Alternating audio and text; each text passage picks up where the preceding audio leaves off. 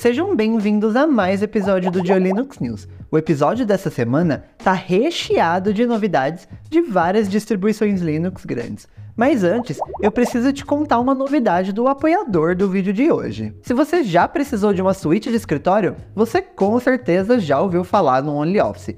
Ele é uma das opções de código aberto mais populares do mercado e recentemente ele chegou na versão 8.0, trazendo uma série de novidades sensacionais. Para quem precisar criar PDFs preenchíveis, como um formulário de cadastro ou uma lista de compras, agora a versão 8.0 permite fazer isso de maneira super simples. Basicamente, você precisa criar um documento no modelo DocXF e assim você pode criar seu documento com o formato que quiser, com as cores que quiser e atender às suas necessidades, sejam elas quais forem. Essa versão também traz novidades de acessibilidade. Lá na versão 7.5, o OnlyOffice trouxe suporte para leitores de tela, mas a ferramenta ainda estava em beta. Agora, depois de uma série de feedbacks da comunidade, ele está ainda melhor e disponível agora na versão completa. Você pode testar essas e outras novidades baixando o OnlyOffice no primeiro link que está aqui na descrição.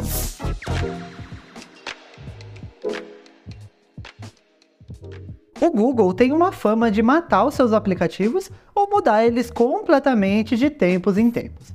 Para não deixar isso cair no esquecimento, Recentemente, eles mudaram o nome do Bard, a sua inteligência artificial, para Gemini. Agora, Gemini é não apenas o nome da LLM do Google, mas também o nome do aplicativo de chat de inteligência artificial. Eu sei, bem confuso. Junto com isso, o Google resolveu lançar um aplicativo do Gemini para Android. E os usuários de iOS vão precisar acessar através do app Google. E para quem utiliza bastante esse tipo de ferramenta e quer algo ainda mais inteligente, agora o Google Gemini conta com uma assinatura chamada Gemini Advanced que usa o LLM Gemini Ultra. Eu sei, tá cada vez mais confuso, mas vem comigo que vai fazer sentido. Essa é uma assinatura de R$ 96,99 e além do LLM mais avançado, em breve vai ter como utilizar ele nos outros aplicativos da empresa, como Gmail e Docs, e ele também dá acesso ao Google One no plano de 2 terabytes. Confuso, né? A equipe de desenvolvimento do KDE tem uma iniciativa chamada Bug de 15 minutos.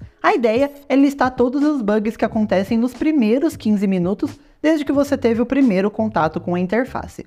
A ideia é para poder melhorar a experiência de usuário do KDE Plasma e eliminar esse rumor de que o KDE Plasma é super bugado. Recentemente, um desenvolvedor da equipe anunciou que o projeto se iniciou com 92 bugs na fila e hoje está com 32 para serem resolvidos. Parece um número pequeno, mas desde que o projeto se iniciou, mais bugs foram adicionados e ao todo foram eliminados 231 bugs da lista. Claramente o projeto ainda não acabou, mas em breve essa lista deve mudar bastante. Isso porque, como até o KDE Plasma 5 o Shorg era experiência padrão, bugs específicos de Wayland não entravam nessa categoria. Agora, a partir da versão 6, o Wayland vai ser experiência padrão. Então os bugs específicos de Shorg vão ter uma diminuição de importância nessa lista, enquanto os de Wayland vão ser priorizados. Então pode ser que esses números mudem bastante na próxima vez que a gente tiver uma atualização. O Zorin OS é uma ótima opção de distribuição Linux baseada em Ubuntu, mas que tem uma experiência extremamente amigável para usuários novatos. É claro, como a grande maioria das distribuições do mercado, ele é grátis, mas existe uma versão paga chamada Zorin OS Pro, que traz algumas opções a mais de customização, mas algumas aplicações instaladas por padrão, além de ser uma maneira de ajudar no desenvolvimento do projeto. Para quem tem interesse na versão Pro, agora é o momento. Isso porque o valor abaixou de R$ 258 para 170. Mas lembrando que você não precisa comprar o Zorin OS Pro para ter uma boa experiência. Essa é só uma maneira de você ajudar o projeto e ter alguns benefícios ali também. Uma outra distro que tem novidades é o Fedora. Ultimamente, muito tem se falado sobre as versões atômicas do Fedora, como é o caso do Silverblue com Gnome, o Kinoite com KDE, além das novatas Sericea e Onyx. Para organizar tudo isso e as novas que devem chegar no futuro com outras interfaces gráficas, o pessoal do Fedora decidiu separar elas das outras spins, criando uma nova categoria chamada Fedora Atomic Desktops o Fedora Silverblue e Kinoite devem permanecer com o mesmo nome, já que eles têm uma marca bem forte. Mas as duas outras distribuições vão passar a se chamar Fedora Sway Atomic e Fedora Bud Atomic. As distros futuras seguirão esse mesmo padrão de nome de utilizar o nome da interface seguido de Atomic. Os sistemas em si continuam exatamente iguais. É só uma maneira mais fácil de organizar e identificar essas distribuições. Eu falei que o episódio de hoje está realmente recheado de novidades de várias distribuições. O Elementary OS também traz algumas novidades da sua próxima versão 8, que já está em estágio de Early Access. Uma grande mudança é que a partir da próxima versão, as atualizações do sistema e dos aplicativos vão ficar em lugares separados. Isso porque juntar tudo, além de gerar uma confusão no usuário, acaba adicionando uma camada de complexidade que é desnecessária. As atualizações de aplicativo podem acontecer de forma automática e não exigem nenhum tipo de reinício do computador. Já as atualizações do sistema exigem que o sistema seja reiniciado para garantir que não tenha nenhum problema no sistema em si por conta da atualização. Então ele foi migrado para as configurações do sistema. O gerenciador de janelas também ganhou uma pequena melhoria visual. Agora, ao invés da borda em volta dos desktops ser um fundo cinza sem graça, agora ele exibe uma versão com blur do seu papel de parede ativo. Para testar o Elementor OS 8, é preciso ser assinante do Early Access, que custa a partir de um dólar por mês. E é claro, esse valor é revertido para ajudar no desenvolvimento da distribuição. O Ubuntu 24.04 LTS está cada vez mais próximo de ser lançado, e eu trago algumas novidades aqui. A primeira é que a partir dessa LTS vão ter algumas mudanças no pacote do Thunderbird. O primeiro ponto é que agora, ao invés de empacotar os binários upstream, eles vão ser gerados através do código-fonte. Isso quer dizer que a Canonical pode gerar um pacote dele para outras arquiteturas, como o ARM.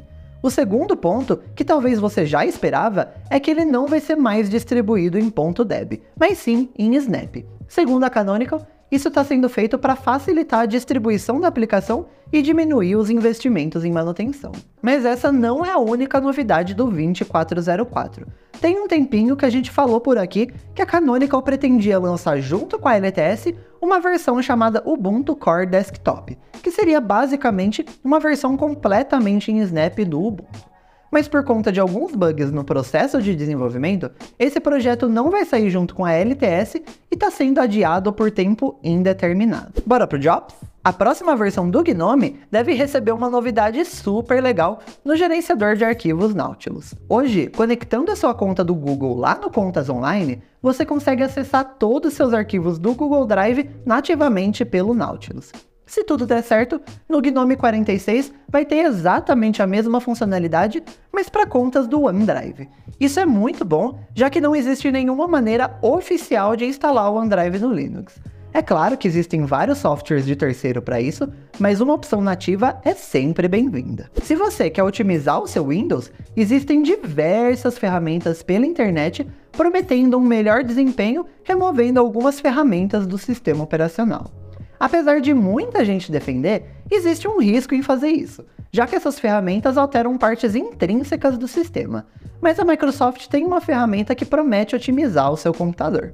O PC Manager é um aplicativo da Microsoft que você pode instalar diretamente da loja e de maneira super simples é possível esvaziar memória RAM e arquivos temporários, fazer um check-up da saúde do seu PC Inclusive tem uma barra de ferramentas para você ter um acesso mais rápido a algumas ferramentas do Windows. Para utilizar, é só entrar na loja do Windows e pesquisar por PC Manager.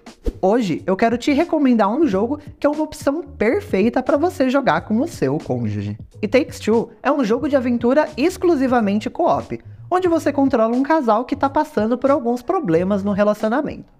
Eles foram transformados em boneco por um feitiço e você precisa trabalhar muito para conseguir salvar o seu relacionamento conturbado. Esse jogo, ele tá com 75% de desconto lá no Steam e roda no Linux através do Proton, a camada de compatibilidade da Valve. Esse jogo tá com ranking ouro lá no ProtonDB. E se você quiser receber mais notícias do que aconteceu no mundo da tecnologia e do open source, é só se inscrever lá na nossa newsletter em diolinux.com.br/newsletter. Quer dar uma olhada em como tá o Zorin OS 17? Então clica nesse vídeo aqui do lado que o Ed te mostra tudo. Eu te vejo lá.